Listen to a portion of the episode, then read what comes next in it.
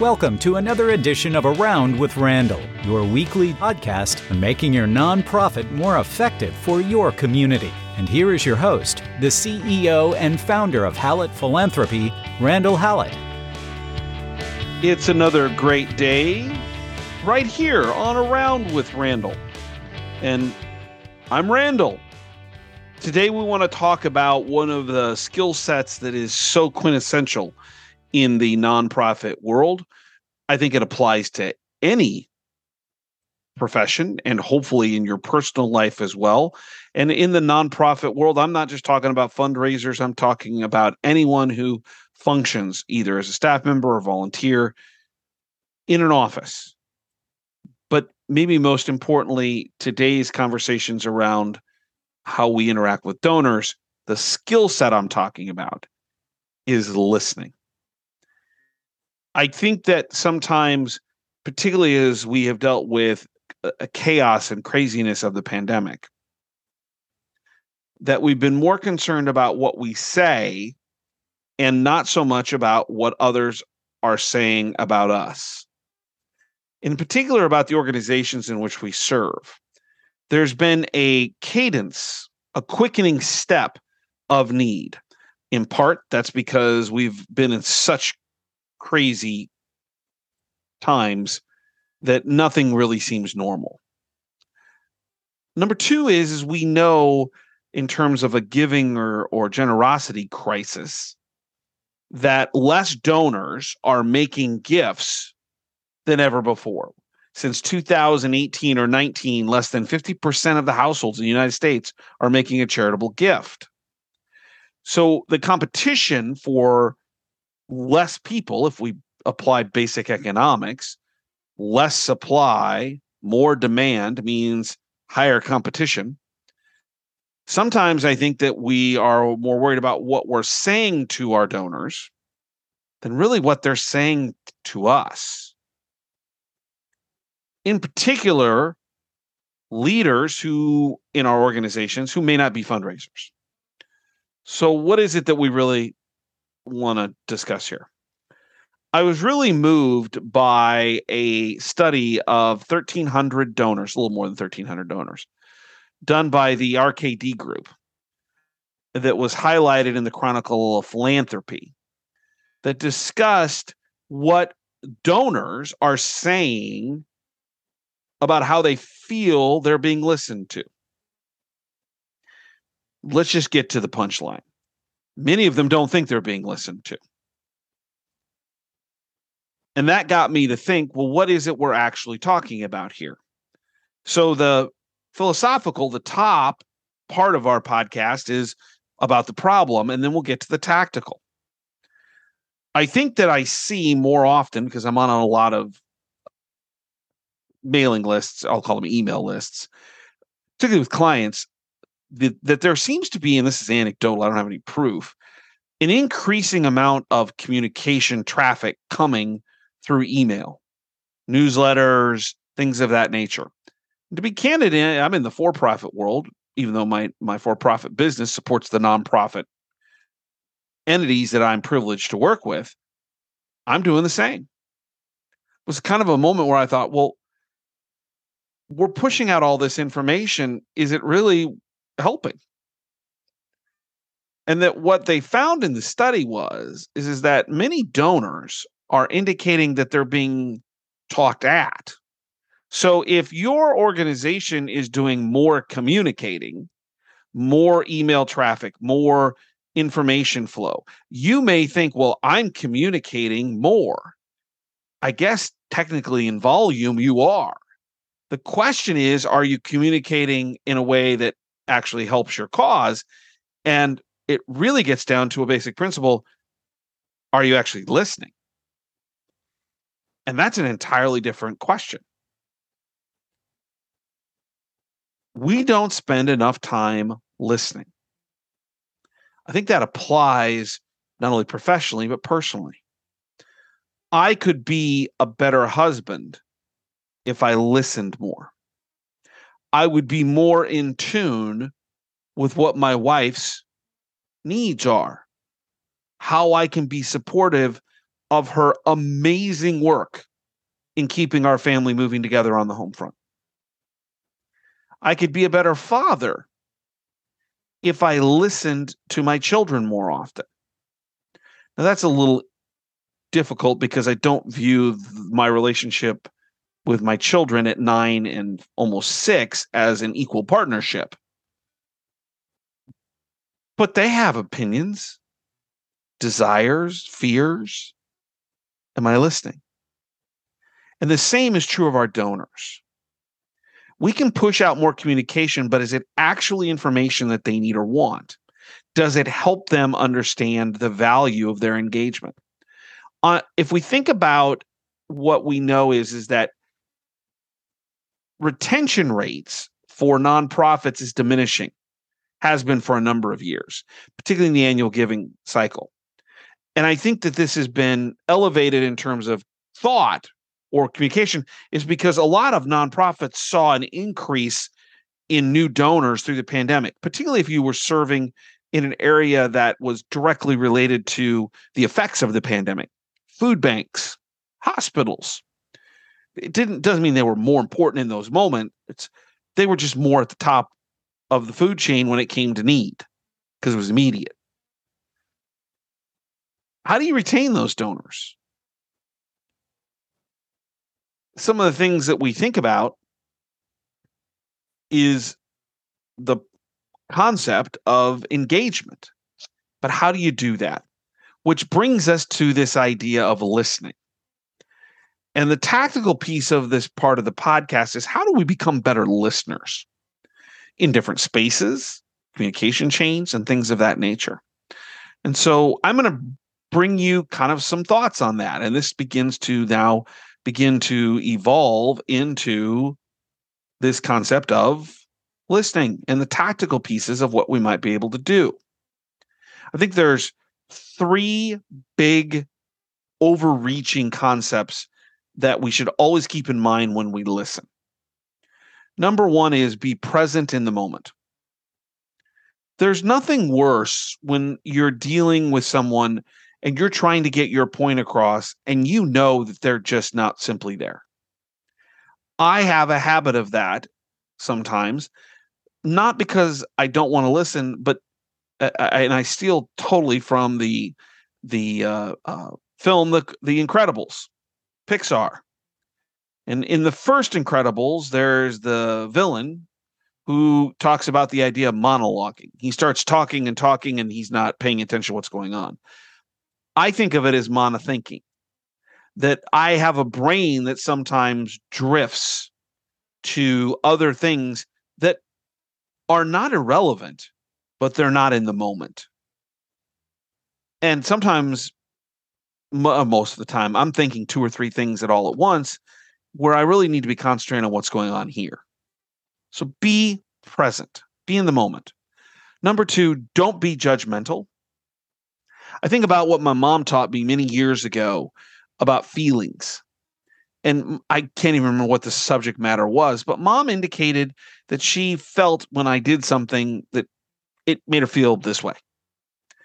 And I pushed back, I must have been 15, 16, 17 years old, and said, Well, that's not fair. And mom put up her hand gently because she always had a great way of explaining, Yeah, I'm going to talk and you're going to listen, but I don't have to talk over you.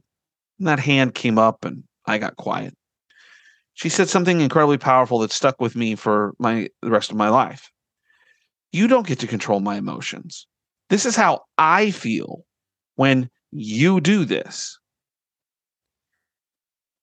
If you don't accept someone else's perspective, their feelings, even if you think they're not reasonable, then you're being judgmental.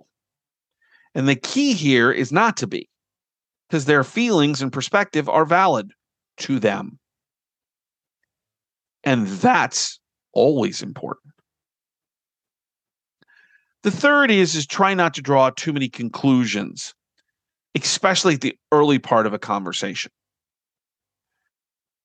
It's my experience that when we work with people, deal with people, interact with people, that the first few things that they indicate as part of the conversation aren't actually what the conclusion is.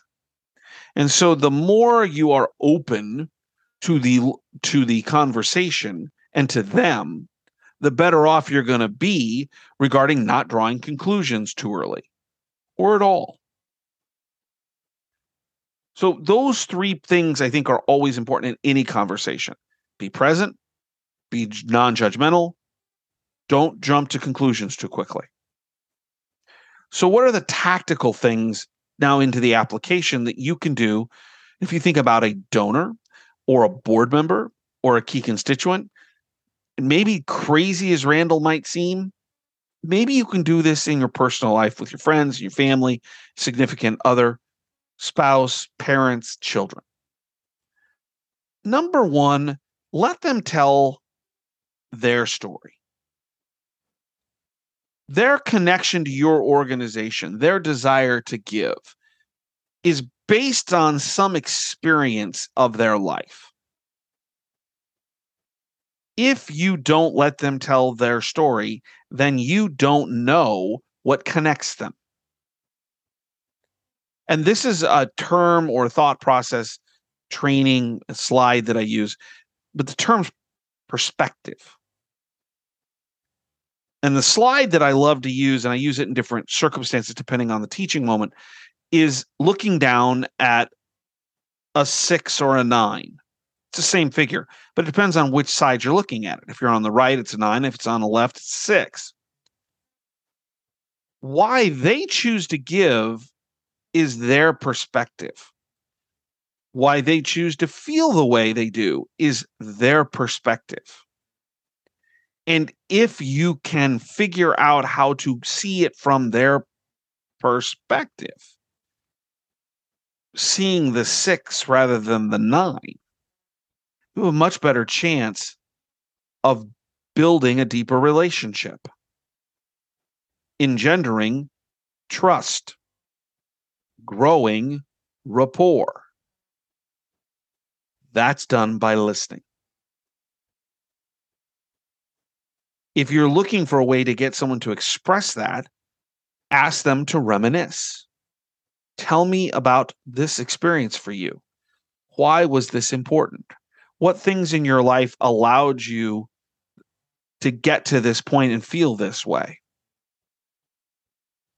what you'll find is is they'll tell stories that will clearly identify why they are where they are. The second thing is is to pay attention to nonverbals. There are many experts way beyond anything I could ever say that indicate that that actually nonverbals may be more important than the verbal words that they use. I use this in gift officer training about how people's hands are, where they look, what they're doing. Are they leaning forward? Are they leaning back? Nonverbals can help create, as I'll put it, color to the story. If they are telling their story, it may be in black and white, but their nonverbals will put color to it, will create power with it. Pay attention to those and begin to learn what nonverbal signs are. I just don't have enough time keeping to the constraints of my goal of 20 minutes per week. But go Google nonverbal signs, and there's about a million websites that can walk you through them. You might find a little value with them. The third is to let pauses go. One of the most powerful things I realized early on in my career, and it actually had nothing to do with fundraising, came from the work that I loved while I was early on in my fundraising journey, fundraiser journey, is I was a broadcaster. I spent time calling basketball and football and volleyball and soccer games. I was very lucky enough to have them televised, radio. I really enjoyed it. But I learned the power of the pause the best to ever do this from a broadcasting perspective, in my opinion, was Vin Scully. That some of the greatest memories, moments in sports in the last 60, 70 years, and Vin Scully just passed away here recently. If it's Kirk Gibson's home run or Joe Montana's pass uh, into Dwight Clark in the back of the end zone against the Cowboys in 81 to launch the 49er dynasty. He sat out. He let the picture and the sound carry the day. In our world, allowing someone to pause allows them to what I would call re energize their story strength, giving them the chance, the opportunity to know, to figure out how they want to take that next step. And if you jump in too quickly, you block their story. Learn to sit with the pause. Let them continue. Pauses are a chance for someone to recalculate how they want to tell you what's important to them. The fourth is what I think of as, and I'm not an expert, but active listening skills. At appropriate points, being able to say things like, I heard this. Is this what you meant? Is this right? Did I understand this correctly? What that does is create a sense of empathy, trust, rapport that you are doing something that most people have struggle to do. There's a difference between listening and hearing. Hearing is the ability to have words come in your in your ears. Listening's about being able to process what it meant. And active listening is about processing what they meant. Use that. I understood. Tell me about. Did this was this what you meant? I think what you'll find is is you'll build a deeper and more quick and a quicker sense of rapport and trust with with individuals. Stephen Covey said it best, to paraphrase. If you really want someone to understand, you have to understand them first. I think there's a lot of power in that. The last tactical thing I'll mention before just a couple of, of side issues to keep in mind is, is that the ratio in a relationship that's really deep, particularly in fundraising, is two parts listening, one part talking. You're listening two thirds of the time. To do that, you got to ask very few yes no questions, a lot of whys and hows, so that you get them the opportunity to tell you what's important to them. There's also a couple of other areas of what I'll call listening that are important. I am not as good at some of these, and you'll understand why in a second. Uh, in part, we, we were talking about face to face, which is, or Zoom to Zoom if we want, or phone to phone. But there's other ways of listening if you're paying attention. Uh, social media is one way. Are you listening to what people say about your organization and the messaging that you're putting out? And by the way, what the community thinks about it? And are you responding? Are you adjusting your communication? Social media, when used correctly, can be a powerful survey mechanism to give you a sense of what people think about you. I think the other thing is, is that some people still use email and letters to indicate concern. Uh, we I recently was a part of an organization who got an email of concern. If someone's going to write you a letter or send you an email specifically, directly, not social media, not Twitter, Facebook, all that. I'm talking they sent something. It's my belief you have a response to your you have responsibility to respond, even if it's something you disagree with. And so, anytime that you have someone who reaches out directly, respond. That's your way, particularly an email letter, of listening to what they said and being active in that process. The last is if you see a drop in attendance, if you notice an event doesn't have as many people or there's a drop in communication, that's a nonverbal signal that there may be a problem. Something else to keep in mind. Listening is a powerful tool to build relationships if we do it correctly. The question is are we listening or are we hearing? And are we doing so with an understanding that we can learn a lot about what moves the people who support us? Don't forget, check out the blogs, hallettphilanthropy.com, two or three a week, 90 second reads. Uh, you can get an RRS feed now. You can check them out, give you something to think about. If you want to communicate with me, that's podcast at hallettphilanthropy.com. Be glad to take your questions, concerns, and yes, I will listen. Don't forget that you are doing something that's critically important. Our communities need help right now. It's a crazy time. And there are people and uh, organizations, certainly values in our communities that need philanthropy, the love of mankind, to make a difference in their life or in their being. Don't forget, some people make things happen. Some people watch things happen, and then there are those that wonder what happened. You're someone who makes someone make things happen. You partner with others in the community who also want to make things happen for the people and things that are wondering what happened. And that's worthy of a career. I don't know what else I would do. I hope you feel the same. We'll see you right back here on the next edition of Around with Randall.